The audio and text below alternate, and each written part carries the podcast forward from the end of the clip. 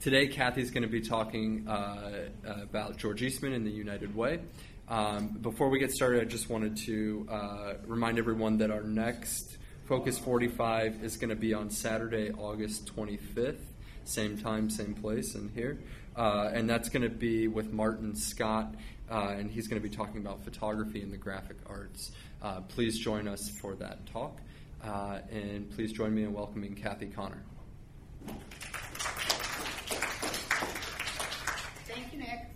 I think, I mean, that mic will be a bit overkill. Can everyone hear me? Yes. Okay. I wanted to uh, point out two handouts. So when you came in, there was this handout, which literally came out in 2004 when we were celebrating the sesquicentennial, the 100th anniversary of George Eastman's birth in 1854. I pointed out because on the back is a driving tour of the Rochester we would not have if it wasn't for George Eastman. There are over 25 different organizations on the tour. Okay, the tour lasts about two hours. Okay, but one, the community chest, the United Way of Greater Rochester, is only one of those. Okay, Mr. Eastman did a lot for our community. His legacy is large, but so many people don't know how many things he was involved with. And so in 2004, we put together a special little insert in the newspaper along with the driving tour. Now, I do tell, tell you, this is my sort of caveat. Please do not read this while you're driving a car. You can see that they printed it very small. Make sure somebody else is reading it if you're doing the drive or whatever. But it really does kind of take you to all the organizations that he founded, funded, or served on the board. I always joke that the reason he could be involved and be on the boards or committees of over 40 different community organizations was because he wasn't married and he didn't have children. That's why he had the time to do all of this and to not only give money but give his time. So I do encourage you to take those. And then the other handout there is the 100 Years um, brochure for United Way of Greater Rochester, and that's what we're going to be talking about today. United Way printed those. George Eastman plays a big part in their timeline here. I encourage you to take it and to kind of learn about more of the up-to-date organization. They're over there, and we actually have them in Spanish too, if you know anyone that would be um, interested in that. I'm going to put these down here. And one of George Eastman's favorite quotes was that he wanted to make Rochester the best place in which to live and raise a family. And he could do that okay, by many of the organizations that he started, like the parks, like the Eastman School of Music, the University of Rochester, the various hospitals and healthcare facilities. But there were always those people that needed help. And he felt that the community chest idea would be a great way to be able to find what the needs are in the community and then be able to service those needs. I also think there's a little bit of um, him wanting somebody else to decide what were the needs. George Eastman, as a wealthy man, received hundreds of letters a week asking him for money from organizations he had never heard of all over the country and all over the world. And because of that, I think he loved the idea that somebody else could figure out what the needs are and the money could be put there. Okay? So we're going to talk a little bit about that today and then so I have sort of three parts to this program. A quick talk here in the theater we're going to celebrate his birthday, have some cake and some drinks here, and then I encourage everyone who has not as yet seen the exhibit on Eastman and the United Way to go to the second floor of the mansion, and our security guards and some of the staff here can point you to that and look at the actual display itself. Okay? Um, there's two cases and a number of things on the wall. It won't take that long, but it's really quite a nice display. And this thing at the end, when you're enjoying your cake, you can come up and look at it um, it's one of those funny things where people come to our Dryden Theater, they read our bulletin because they're waiting for the movie to start. And I got a call on Thursday of this past week from a married couple. They said, You know, we were hearing about your talk. We're going to be out of town. But you know, we've had this thing in our attic for years. We think somebody that lived in the house basically was involved with the community chest of the United Way. Would you like me to bring it by? So I said, Sure. They showed up with it yesterday. And so I decided to put it out here for you what it is, and you'll see a sample of it in my show, but it is a um, detail of every single gift given by either companies or some big individuals in that very first campaign in 1918. Now, remember, okay, at that point in time, you came to a banquet, everyone, And so you saw in writing, this is pretty big. I mean, now, I mean, this thing was probably the length of, probably even bigger than this room on the wall. But when you come up um, closer, you can actually read the individuals. And uh, our uh, contact here from the United Way is pointing out some of the companies that are listed in here, like, of course, Eastman Kodak Company and Gleason and RF Harris Communications, ones that have been in the community for a long time, that were contributors from that very beginning and still continue to contribute today. But it's also kind of a little incentive when you're at this banquet and you realize that your competitor right down the street gave more than you. And everyone's seeing that. Okay? So it was another way, again, of twisting some arms to get um, some more money for the United Way. So in 1918, Roland B. Woodward was the head of the Chamber of Commerce in our community. And he was a close friend of George Eastman's. Eastman was involved with the Chamber of Commerce, that was one of his many organizations.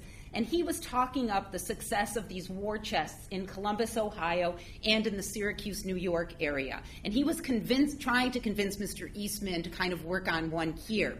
So many people think Eastman started the community chest. He didn't start community chests all over the world or in this country. He just started the chapter that was here in Rochester, New York. So Eastman held a meeting, um, we believe here at his home that evening, and then basically discuss the matter with other people. And you'll see here this thing with Colonel Henry Strong. Colonel Henry Strong, for those that aren't docents, was George Eastman's business partner. He was the man that gave him the seed money to start his company.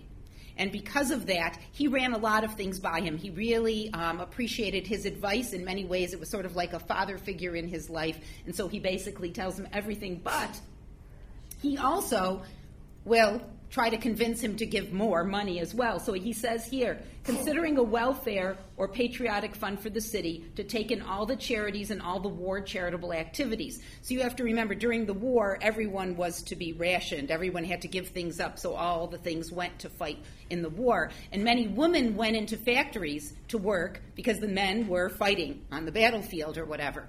So the war chest here was extremely important to help support those in the military and those that were still here. God bless you. Oh, wonder, is are you allergic to uh, birthday cake? lemonade, lemonade. so feel free, if, like I said, to help yourself to the drinks too. So. Um, one of the things that George Eastman refers to in his letters, he is very keen on telling people, if he knows them, and he knows how much money they make or how much stock they own in his company, he quotes them an amount of money they should be giving to this. Now, many of them don't quite think the same way that Mr. Eastman does, and so he writes a lot of letters, and you'll see here he strongly encourages people to um, give to these, but then he also says in letters, well, did you realize that such and such gave this amount, and your business has done even more uh, uh, better this particular year, more profits, you should be giving even more, a percentage to that. He really got down, and nowadays people might say that in a conversation, but I very, I don't think they probably do it in an email or a text, really encouraging. He put it in writing on his stationery and sent these letters to people, and we have quite a few in the collection. Um, this one here um, written to Colonel Henry Strong shows Mr. Eastman encouraging his friend to give at least 150, but up to $300,000 to the war chest. He also describes his plan to push others into giving as well.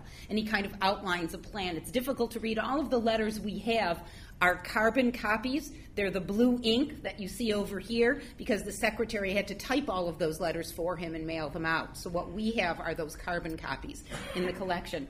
But these notorious slackers, one of the letters, um, and I might just um, do this and then I'll read some of the letters um, afterwards, is Mrs. Achilles. It was Colonel Strong's daughter. And she was going to give a certain amount, and he goes, with your position in the community, you should be giving it this amount. And he puts it in writing. And you should tell your two sisters that they should do as much, knowing the father was making a lot of money through Kodak stock. He had the money and he had given it to his kids. They should also be helping out as well. Now, one of the interesting things that I found out that there were also letters from a lot of the women's charitable groups at the time, sort of saying to him, well, you know, the ladies are kind of upset that you're taking over their role in like getting Christmas baskets to the needy and the poor or doing things around the holidays. But then at the very end of all the letters, but me as the head of the committee and the chairperson could use a little break. So this is a great idea. Go ahead and do it you know. So but some people really didn't like this idea. Other people were sort of stepping into their territory to raise money. And then so it's it's interesting too how in workplaces they would encourage one representative to go and speak to employees about this before you know the campaign began and there were a couple of letters where um, the employees used it as a soapbox for being either Republican or Democrat. Okay, and the various needs in the community and why. And so then there's a letter talking about how we need to kind of like clear these people before they stand up in front of people. It needs to be about the community chest, not about their other own agendas and stuff as well. So George Eastman actually took out ads in the newspaper as well as sort of flyers or things to let people know about the campaign that were probably posted, I would imagine, on street corners or whatever. I'm not sure what they would have put them on because I don't know if there was electricity everywhere, if there were poles like that, but they were flyers that they used to announce things. And this thing, how much the spirit of giving. There were many quotes from Mr. Eastman in these flyers and the things that were posted. They were also given to the companies to then hand out with their pay to their employees as well to let them know about it. Mr. Eastman was not one to get on a soapbox um, and to um, sort of promote certain types of campaigns. I don't ever remember him marching in a parade or being on a float like this, like, like except for the picture that you see here. And this was to promote that very first war chest. So you'll see he's. Um, see, I can't really see myself. But Mr. Eastman is the one standing right up there in the middle and stuff, the one sort of looking at the man who's doing something with the, uh, the banner there, and all the other people are actually riding on this float, float as well. We researched thinking it was some sort of special holiday parade, but we couldn't find any other parade happening at this time. So we, we believe that it is a parade to actually promote this first war chest in 1918. So it was very patriotic. There were a lot of military and a lot of um, nurses and women groups and stuff like that in it. And you'll notice that this is not from our collection. This is from the Albert B. Stone Negative Collection at the Rochester Museum and Science Center. We've used it throughout the exhibit and the promotion of these different activities or whatever here. But it's one of the few times Eastman got on a soapbox and actually spoke from this float as they would stop during the parade route. This first campaign raised over $4 million. $4 million, that's a lot at that time period, and it was only seven days. A number of those contributions were from Eastman. It says 500,000 of that came from George Eastman, who also covered the cost of the campaign, which they estimate to be about 100,000. So $600,000 of his money went into helping the organization get this campaign off the ground, and then giving his own gift as well. After the war, there were um, many people who still believed they needed to continue doing this because soldiers were coming back to um, their homes, and now the wives basically returned back to home, and the husbands took the job. But many of the um, the men had been injured in the war, had various health issues, and so he felt there should be money reserved to help them out, kind of make that transition back to the community or whatever, and into their home and into their regular life. And so the fund continued, but it started to, everyone was changing the names. And you'll see here that the war chest then became the community chest. And it continued to increase contributions or whatever, as you can see from 1919 to 1929. Those are very big numbers for a time when people were not making more than, you know, like five, ten, fifteen dollars a week. That's a lot of a lot of money to be raised. Now, in the exhibit upstairs on the second floor, you will see the uh, very large framed um, picture of the banquet that is taking place. All those tables were set up, and people came at the end of the campaign to be applauded because they had raised so much money, but also to be given credit here by the amounts that were listed next to their name or their company's name. The original of that is up in the exhibit, and you will see that then. But what's amazing to me is I tried to count how many tables based on how many people were sitting at the table. There were probably 250, maybe 300 people sitting down there. I would assume not the people that worked for the companies, but the heads of those companies that came. That's quite an extensive campaign for your first year. I mean, I think all of us in fundraising would love if we could be that successful that very first year. It usually takes a while to kind of get something like that going. So, um, you know, it, it continued and it now is starting to help not only the people returning from the war, but other community um, groups and interests that um, the, the, United Way or the Community Chest um, believed were in the community. And then in 1929, and this is, I had always thought this was around forever, but I guess it just started because we give here through the United Way through payroll deduction. I just thought it had always been around, but it didn't start until 1929. right around the Depression, which is kind of a really weird time, I think, to start something like that. But this gentleman, Soul Human, helps them to begin this 52 week deduction system. I have nothing to show what that deduction thing looked like from 1929, and nor did the United Way of Greater Rochester in their archives. So I used up my pledge form from um, you know this year to kind of show you that you could then decide. It was um, realized that if you broke it down from week to week, you would definitely get each individual person to give a lot more than they would if they had to write one check initially to the whole campaign. And so this became kind of the way of the future and stuff for the community chest.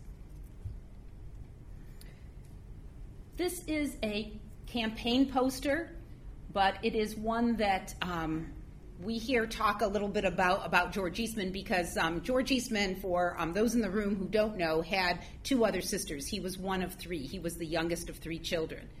His middle sister, Emma Kate, had polio. And so she eventually not only had the braces, but she walked with crutches and eventually was in a wheelchair. And many people feel that this design was sort of inspired by Mr. Eastman, that he spoke to this uh, Lillian Otitis and others who were doing these. You see this girl in different colored dresses, different colored hair ribbons, but a similar girl in a lot of the campaign posters. And we believe it's sort of a throwback to his um, little sister because he remembers her walking that way. She died by the time she was 20. So she never lived to marry or to have kids or whatever and stuff. But um, you can see that um, he continued to not only be involved with the community chest, but also to give money as well as serve on the board. And even when he died, money was left to them in his will. And then, um, and I think it was 12. I'm going to show you something in a second, these little um, index cards that he documented all his gifts. You'll see the original ones are in the exhibit upstairs, so it shows what he gave to the war chest what he gave to the community chest. And there was one in there, Rochester Patriotic and Community Fund as well. And then the community chest was still the name when Mr. Eastman died in 1932. It didn't become the United Way of Greater Rochester until after his death. And so we have cards that indicate by year what his gift was that year to each of the different campaigns. Um, I have one here, and I'll pass it around so that you can see it. I brought one of another charity, the Rochester Female Charitable Society, and this was the one group that was a little concerned that they would be usurped, what they were doing in the community if this community chest took off.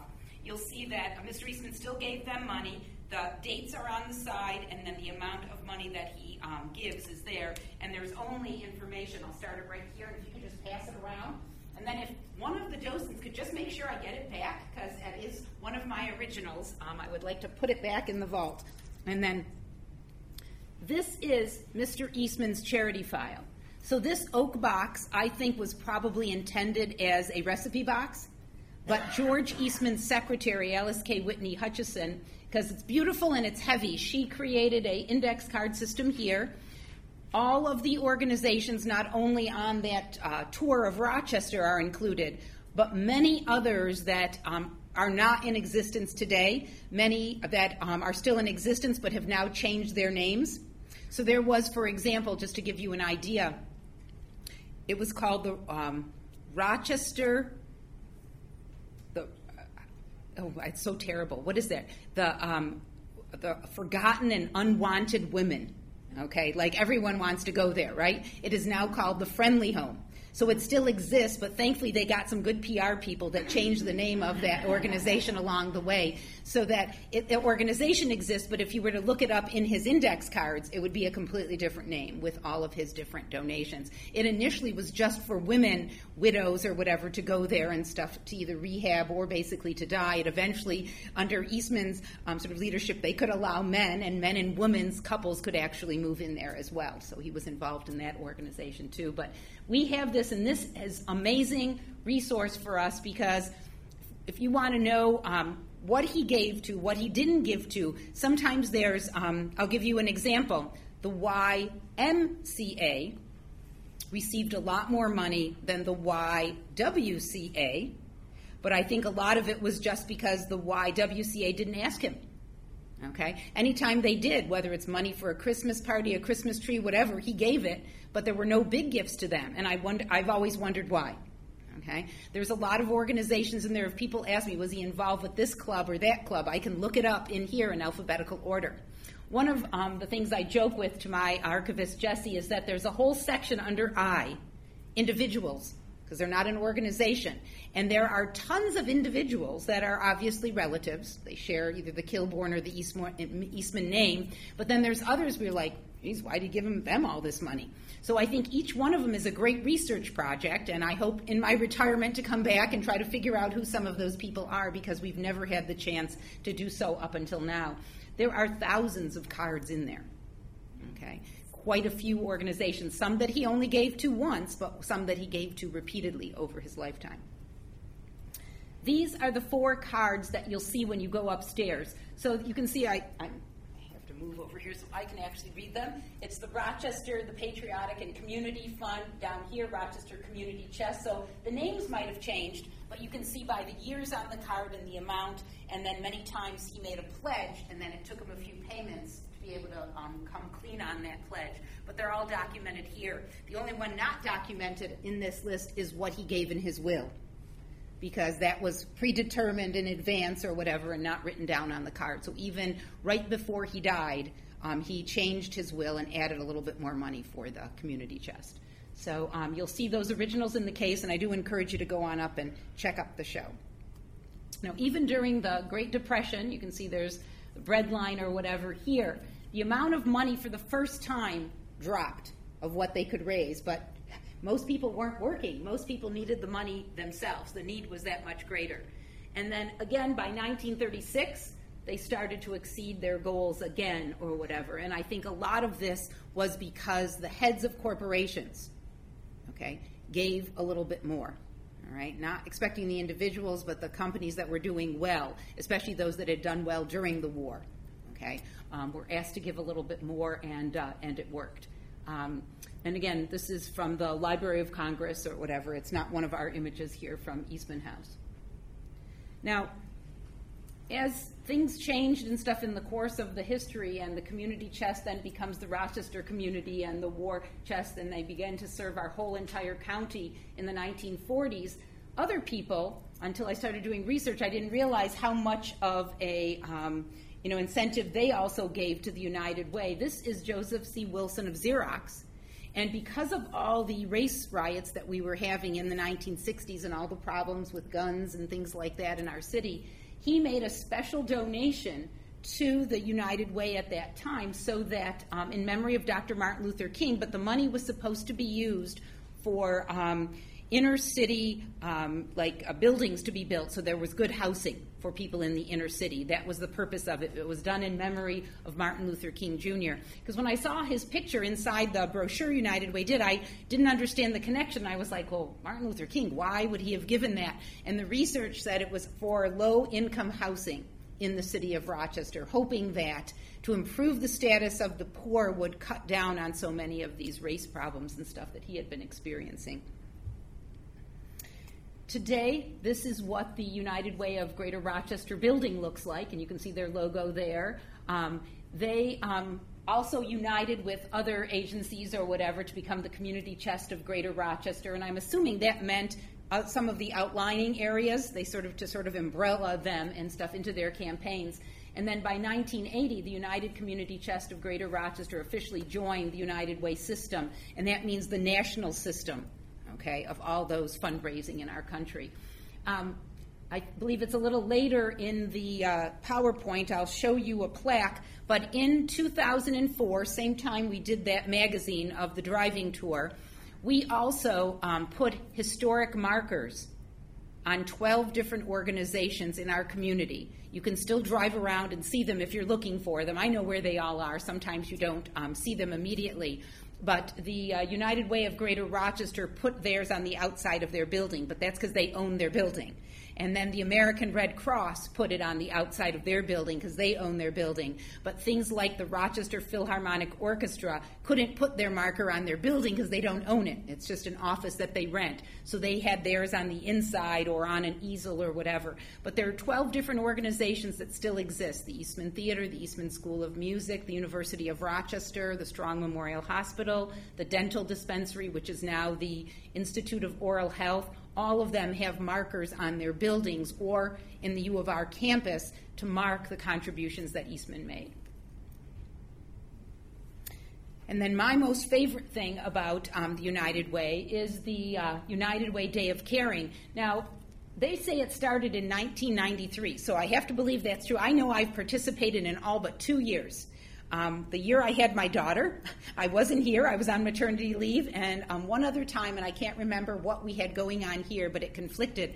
But every single year, I put our name in to get a group of corporate volunteers to come here and do work. Many times, and especially if it's a nice day, a lot of them want to be outside. And you can see here, this was this year's group from Paychex. They all had shirts they were wearing. They were doing all kinds of landscaping work, they weed, they mulch depending upon the season. Most of the time it's in April or early May kind of thing when we do this, so that we, they can do a lot of this sort of cleaning. They do a lot of things in a lot of the other not for profit organizations as well. For me, it is the only time I would ever get woodwork and windows cleaned here at the Eastman House. So you can see.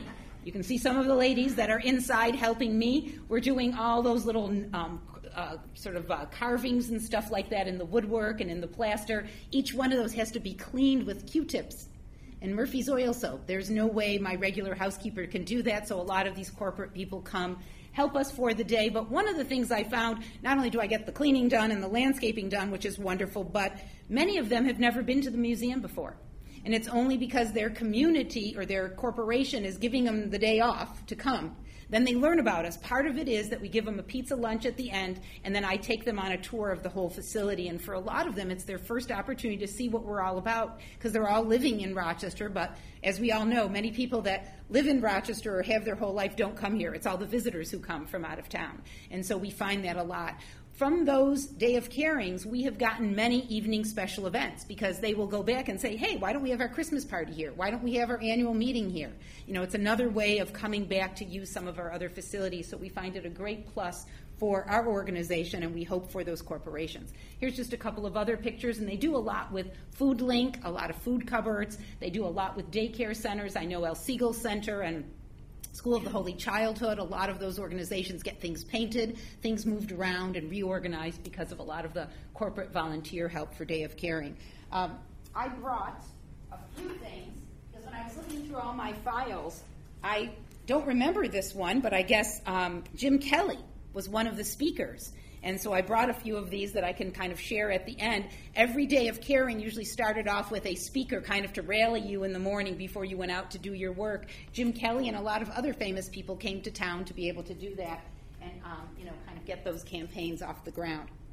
Here is the plaque that hangs on the United Way of Greater Rochester. I'll see if I can read it. In 1918, during World War I, George Eastman led the formation of the war chest that unified community charitable campaigns, was the foundation for today's United Way. And so his um, sort of like that bronze with his birth and death dates are on every plaque, but every plaque is different with a description of what he did for their organization. Sorry, get out of your way. It continues today with Wegmans doing great things. Um, every time you go in the checkout line, Wegmans is always asking you and stuff if you're willing to give a dollar. And most of the times, I have to say, I do. People don't care. It's a dollar, so they they give it. It's a great way to raise money. I had no knowledge of how much they raised, but I thought 149 thousand dollars is pretty doggone good for just right at the um, you know point of purchase type of thing.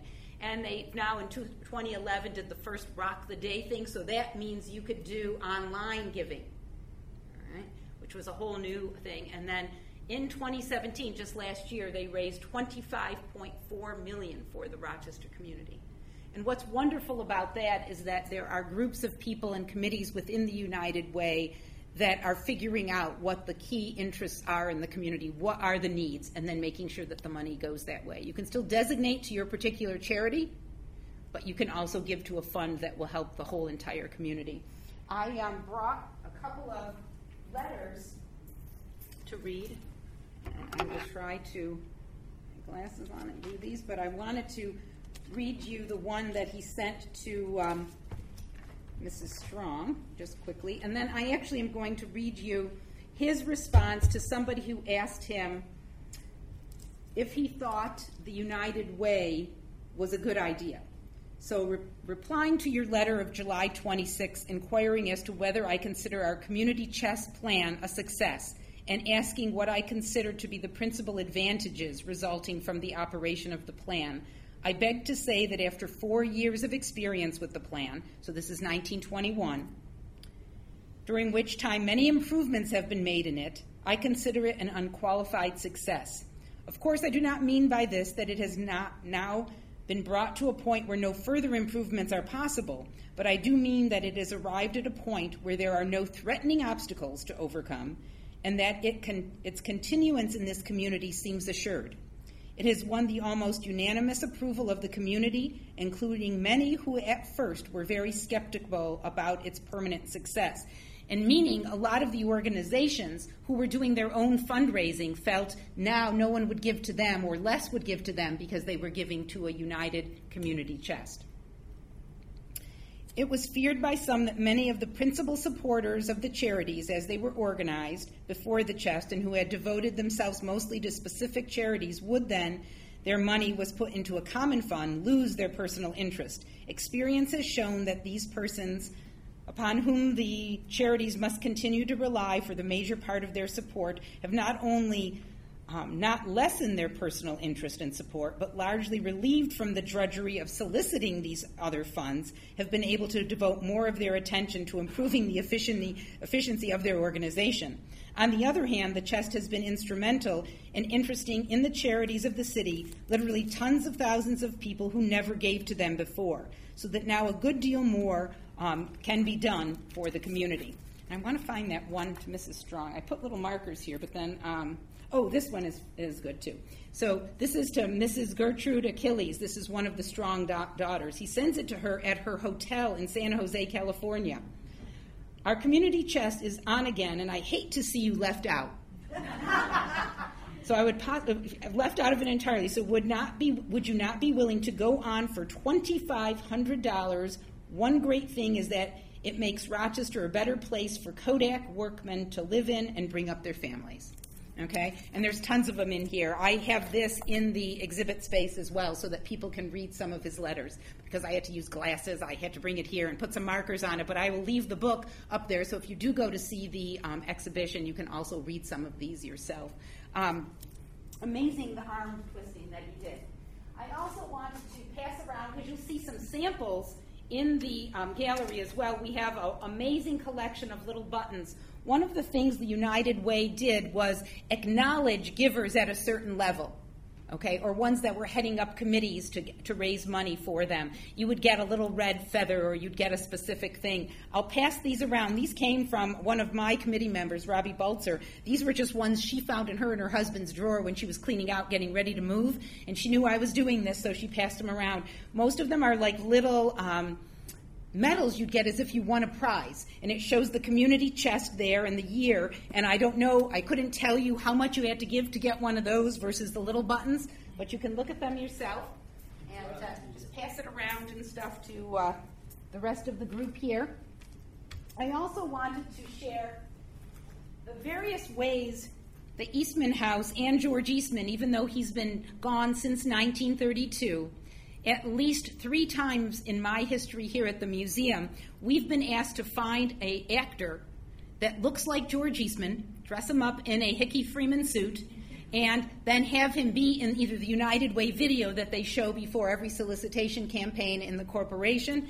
Um, and so, what I've done is I've pulled some photos for you of our last George Eastman coming down the stairs here and the film crew that was filming him here at the house. And then once at Kodak, I dressed up a different um, look-alike of George Eastman who actually went into uh, Building 28 to Kodak Theater on the Ridge went down and like everyone saw him kind of lurking in the audience but then he actually went up on stage and addressed his employees you know 100 years after he was gone basically to give to the campaign. So i'll pass these photos around so you can see those